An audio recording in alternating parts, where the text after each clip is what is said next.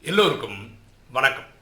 இன்னைக்கு ராஜயோக சீரீஸில் நம்ம பார்க்கக்கூடிய subject why we should read Vani daily பரமாத்மா சொல்லக்கூடிய இந்த வாணி இருக்கு இல்லையா? டெய்லி ஏன் படிக்கணும்? டைரெக்டாக ஒரு சப்ஜெக்ட் போயிடலாம். அதுக்கப்புறம் இந்த சப்ஜெக்டுக்குள்ளே வரலாம். ஒரு கணவன் மனைவி அவங்களுக்கு ஒரு குழந்தை பிறக்குது. முதல்ல பிறக்கிற குழந்தை ஒரு பெண் குழந்தை. இந்த பெண் குழந்தை பிறக்கிற நேரத்தில் இந்த குடும்பத் தலைவருடைய வருமானம் வந்து அவ்வளோ சரியில்லை. நிறைய கடன் இருக்குது குடும்பத்தை ஓட்டுறதே பயங்கர பிரச்சனையாக இருக்குது ஆனால் அவருக்கு நிறைய நண்பர்கள் இருக்கிறதுனால இவருக்கு ஒரு பெண் குழந்தை பிறந்ததுனால அவங்க நண்பர்கள் என்ன சொல்கிறாங்கன்னு கவலைப்படாத. நீ வாழ்க்கையில் சரியாயிடுவ. அது வரைக்கும் நாங்கள் சப்போர்ட் பண்ணுறோம்னு சொல்லிட்டு அவங்கவுங்க வீட்டில் குழந்தைகள் இருக்கும் இல்லையா? அந்த குழந்தைகளுக்காக வாங்கி வச்சுருப்பாங்களே இந்த விளையாட்டு பொம்மைகள். அவங்க குழந்தைக்கு வாங்கின நல்ல நல்ல ட்ரெஸ்ஸு இல்லை? இதெல்லாம் கொடுத்து உதவுனாங்க. அதாவது இவர் காசு கொடுத்து வாங்க வேண்டியதில்லை. அப்போ அந்த குழந்தைக்கு எல்லாமே இந்த மாதிரி பொருள்லாம் கிடச்சிது. ஓகே படிக்கணும்னா ஸ்கூல் ஃபீஸ் வரைக்கும் யாராவது கொடுத்து காப்பாற்றுறாங்க இப்படியே நிறைய நடந்துருச்சு. இந்த குழந்தைக்கு பத்து வயசு ஆயிடுச்சு அப்போ தான் ஒரு இனி ஒரு குழந்தை பிறகுது அது ஒரு பையன் பிறகுறான் அதுக்குள்ள இவருடைய பொருளாதார நிலை சரியாயிடுச்சு. அந்த பையன் பிறந்ததுக்கப்புறம் எல்லாமே புது ட்ரெஸ்ஸு புது விளையாட்டு பொம்மைகள் எல்லாமே ஃப்ரெஷ்ஷாக வாங்குறாங்க. அதாவது எதுவுமே அடுத்த ஃப்ரெண்ட்ஸ் இருந்து வாங்கி தரல. இந்த குழந்தைக்கு பத்து வயசு ஆனதுனால இது அவங்க அப்பா அங்கங்கேருந்து வாங்கி கொடுக்கறத தெரிஞ்சிச்சு. ஃப்ரெண்ட்ஸ் தான் வாங்கி கொடுத்துருக்கிறாருன்னு. அப்போ அந்த குழந்தைக்கு மனசில் இப்படி எண்ணம் பதிஞ்சிச்சு. என்னென்னா அப்பா எனக்கு எல்லாமே செகண்ட் ஹேண்ட் பொருளாக தான் வாங்கி தராரு. புதுசாக எதுவுமே வாங்கி தர ஃப்ராக்காக இருந்தால் கூட வேறு ஏதோ குழந்தை போட்ட ஃப்ராக்கு அதை எனக்கு வாங்கி கொடுத்துருக்குறாரு. விளையாட்டு பொம்மை எனக்காக வாங்கி தரல. வேறவங்க வீட்டில் வேறு அங்கிள் வாங்கின அவங்க குழந்தைங்க வாங்கின விளையாடி போதும்னு ஆனதுக்கப்புறம் அந்த விளையாட்டு பொருளை எனக்கு கொடுத்துருக்குறாரு. எங்கள் அப்பா எல்லாமே என்ன செகண்ட் ஹேண்டாக தான் ட்ரீட் பண்ணுறாரு ஆனால் சொந்த தம்பிக்கு எல்லாமே புதுசாக வாங்கி கொடுக்குறாரு. இந்த எண்ணம் அந்த குழந்தைக்கு மனசில் பதிஞ்சிச்சு. டைம் கிடைக்கும் போதெல்லாம் அப்பா அம்மாவை ஞாபகப்படுத்திகிட்டே இருக்கு. ஏன் என்ன இப்படி பண்ணிட்டீங்க? எனக்கு மட்டும் ஏன் இப்படி பண்ணுறீங்க இந்த அப்பா அம்மாவும் நிறைய எக்ஸ்பிளைன் பண்ணிட்டாங்க. இல்லைம்மா அப்போ பொருளாதார நிலைமை அப்படி. ஆக்சுவலி இந்த பையன் பிறந்ததுக்கப்புறம் இந்த குழந்தைக்கும் எல்லாமே புதுசாக தான் வாங்கி கொடுக்குறாங்க. எல்லாமே பண்ணுறாங்க ஆனாலும் இந்த குழந்தையோட மனசில் அந்த எண்ணம் அவ்வளோ டீப்பாக போயிடுச்சு. தம்பி பாப்பாவுக்கு பண்ணுற மாதிரி எனக்கு பண்ணலை. இவங்க இந்த கணவன் மனைவிக்கு மனசு ரொம்ப கஷ்டம். இந்த குழந்தைக்கு ஏன் இப்படி ஒரு மனநிலை வந்துடுச்சு? நம்ம வேணும்னு பண்ணலையே. நம்ம ஃபினான்ஷியல் கண்டிஷன் அப்படி இருந்ததுனால அப்படி பண்ணோம்னு சொல்லிட்டு அவங்க என்னென்னவோ விளக்கம் கொடுத்து பார்த்தாங்க. நிறைய ட்ரை பண்ணி பார்த்துட்டாங்க. ஆனால் அந்த குழந்தையோட மனசில் இருக்க அந்த எண்ணத்தை மாற்றவே முடியல. அப்போ இவர் ரொம்ப வருத்தப்பட்டார் இந்த குடும்பத் தலைவர். அப்போ ரொம்ப யோசிச்சு ரொம்ப ரொம்ப பிரெயின் ஸ்டாம்லாம் பண்ணி திடீர்னு ஒரு தாட் அவருக்கு வந்து ஒரு நாள் அந்த குழந்தைய கூப்பிட்டு வச்சு பேசுகிறார் நீ சொல்கிற இல்லைம்மா உனக்கு நான் எப்பவுமே செகண்ட் ஹேண்டு பொருள் வாங்கி கொடுத்தேன். தம்பிக்கு எப்பவுமே ஃபஸ்ட் ஹேண்டு பொருள் வாங்கி கொடுத்தேன். இன்னைக்கு வந்து உனக்கு புதுசு தான் வாங்கி கொடுக்குறோம். தம்பிக்கும் புதுசு தான் வாங்கி கொடுக்குறோம்.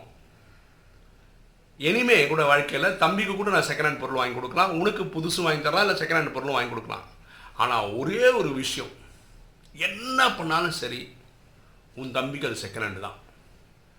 உனக்கு மட்டும்தான் வாழ்க்கை ஃபுல்லாக ஃபஸ்ட் ஹேண்டு அது அவன் நினச்சா கூட மாற்ற முடியாது. எங்களால் நினச்சாலும் மாற்ற முடியாது. அப்படி ஒரு விஷயம் இருக்குது உனக்கு தெரியுமான்னு அப்பா கேட்குறாரு குழந்தை சரி சிரிக்குது. அப்படி என்ன இருக்குது அது எனக்கு மட்டும்தான் எப்பவுமே ஃபஸ்ட்டு தம்பிக்கு எப்பவுமே செகண்டு வாழ்க்கை ஃபுல்லாக மாற்ற முடியாது என்னது? என்னால் புரியலையேப்பான்னு அவர் சொல்கிறார் நாங்கள் கல்யாணம் பண்ணிக்கிட்டோம் கணவன் மனைவி ஆகிட்டோம் நான் அப்பா ஸ்தானம் வந்தது நீ பிறந்ததுக்கு அப்புறம் தான் கரெக்டாக என்ன அப்பா முதல் முதல்ல ஆக்குனது நீ தான் உங்கள் அம்மாவை அம்மாவை ஆக்குனது நீ தான் அந்த தம்பி பத்து வருஷத்துக்கு அப்புறம் தான் வந்தான் கரெக்டாக எங்கே போனாலும் எந்த சபையில் போனாலும் இவன் குழந்தை யாருன்னு சொல்லும்போது நான் ஃபஸ்ட்டு என் பொண்ணு அப்புறம் ஒரு பையன் அப்படின்னு ரெண்டாவது தான் அவனை சொல்ல முடியும். கரெக்டு தானே? எல்லா இடத்துலையும் நான் ரெஃபர் பண்ணும்போது நீ தான் என் ஃபஸ்ட்டு பொண்ணுன்னு சொல்கிறோமா இல்லையா? அங்கே நீ தான் ஃபஸ்ட்டு என்ன சொன்னாலும் சரி தம்பி செகண்ட் செகண்டு தான். சரிதானே அப்படின்னு சொல்லி புரிய வைக்கிறார் இப்போ இந்த குழந்தைக்கு புரியுது. ஆமாம்ல என்ன பண்ணாலும் தம்பி செகண்டு தான். இது வாழ்க்கை ஃபுல்லாக மாற்றவே மாற்ற முடியாது சரிதானே? வாழ்க்கையில் வாழ்ந்துட்டுருக்கும் போது பொருட்களில் வந்து செகண்ட் ஹேண்ட் பொருள் கிடச்சிருக்கலாம் ஃபஸ்ட் ஹேண்ட் பொருள் கிடச்சிருக்கலாம். தம்பிக்கு எல்லாமே ஃபஸ்ட் ஹேண்ட் பொருள் கிடச்சிருக்கலாம். ஆனால் எந்த சபையிலையும் இவன் செகண்ட் தான் இல்லையா? ரெண்டாவது குழந்தைன்னு தான் சொல்ல முடியுமே தவிர முதல் குழந்தைய சொல்ல முடியாது. இந்த குழந்தைக்கு அப்புறம் அதுலேருந்து இந்த எண்ணங்கள்லாம் மாற ஆரம்பிச்சிச்சு. அதாவது அப்பா எனக்கு நல்லா பண்ணலை தம்பிக்கு அப்படி அந்த எண்ணங்கள் மாற ஆரம்பிச்சிச்சு. இல்லை பியூட்டி பாருங்களேன் இந்த சம்பவம் சொன்னால் மாறணுமா மாறாதான்றது வந்து ஒரு கேள்விதான். ஆனால் இந்த குழந்தைக்கு அது கன்வின்சிங் ஆன்சராக இருந்தது. இதுதான் இதில் பெரிய பியூட்டியான விஷயம். ஆனால் இவங்க எவ்வளோ சொல்லி பார்த்தாங்க. அதுலலாம் இந்த குழந்தைக்கு கன்வின்ஸே ஆகலை. இந்த பாயிண்ட் சொல்லும்போது கன்வின்ஸ் ஆகிடுச்சு இதே தாங்க இந்த ராஜயோகத்துலேயும். பாருங்களேன் நம்ம அறுபத்தி மூணு ஜென்மமாக பிறவிகள் எடுத்துருக்குறோம். துவாபர கலியுகத்தில். இருபத்தொன்று நாற்பத்தி ரெண்டு அறுபத்தி மூணு. இதில் மாயை கிட்ட அடிமை ஆகிட்டோம் எல்லாரும் தான். காமம் கோபம் அகங்காரம் பற்று பேராசைன்னு மாட்டிக்கிட்டோம். அது நம்மளை பிழிஞ்சு ஜூஸ் போட்டுடுச்சு.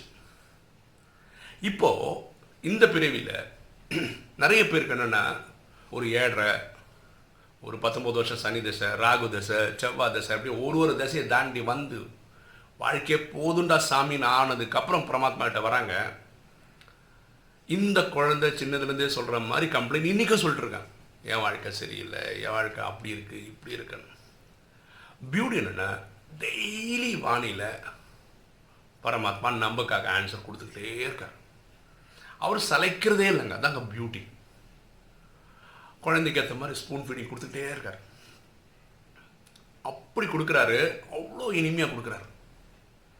அப்போ எப்படி ஆகுதுன்னா ரொம்ப சிம்பிளான பாயிண்டாக தான் இருக்கும். அது நம்ம ஆத்மாவை தச்சிடும் என்றைக்காவது ஒரு நாள்.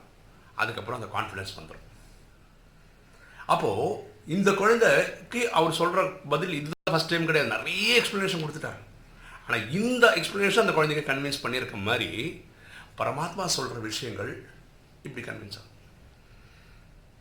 பாருங்களேன் இப்போ நிறைய பேர் நம்ம வீடியோ பார்த்துக்கும்போது சொல்கிறாங்க வீடியோ கேட்கும்போது ஆஹா ஓஹோன்னு இருக்குது பிரமாதமாக இருக்குது அந்த டைமில் ஹையாக இருக்கேன் நல்லா ஃபீல் பண்ணுறேன் ஒரு பத்து இருபது நிமிஷத்துக்கு அப்புறம் புஸ்ஸுன்னு இறங்குன மாதிரி ஆயிடுது.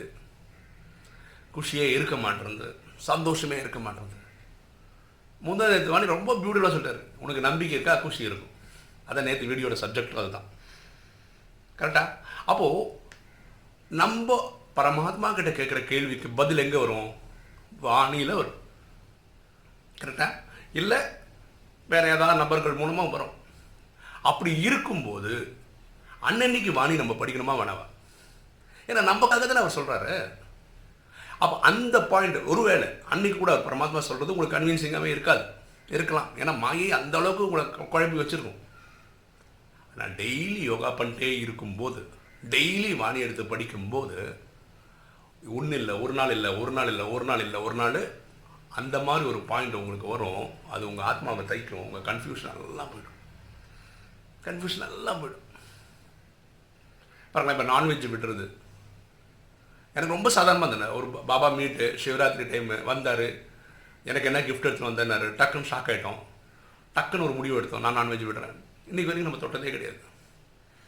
எனக்கு அது ஒரு சம்பவம். பியூட்டின்னா ரொம்ப ரொம்ப சின்ன பசங்க. நம்ம வீடியோ பார்க்குறவங்க ஒரு மாதத்துக்குள்ளே பார்க்குறாங்க தானாக விடுறேன். நம்ம யாரும் கெஞ்சலியே. நிற்கிறீங்க அதை பண்ணுங்கன்னு சொல்லுங்க எப்படி அவங்களுக்கு தைக்குது? ஒரு வீடியோ கேட்டோன்னே இது பரமாத்மா டச் நம்ம. பிரேமானந்தனுக்கு நாராயணனுக்கு வேலையே கிடையாது. புரியுதுங்களா?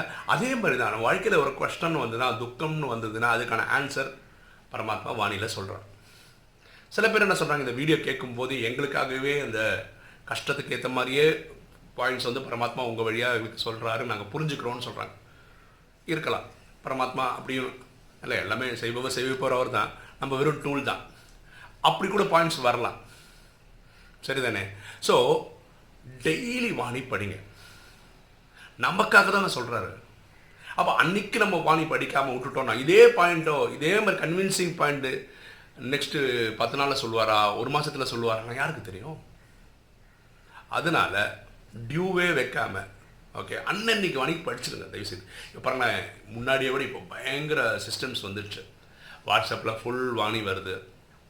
கரெக்டாக அவங்கவுங்க படித்து வீடியோ ஆடியோ நம்ம ராஜயோக குரூப்னு வச்சுருக்கோம் வாட்ஸ்அப்பில் அதில் வந்து ஆடியோ ரெக்கார்ட் பண்ணிட்டு கேள்வி டைட்டில் கேள்வி தாரணை வரதானம் ஸ்லோகன் என்ன என்னோடய வாட்ஸ்அப் குரூப்பில் நான் போடுறேன்.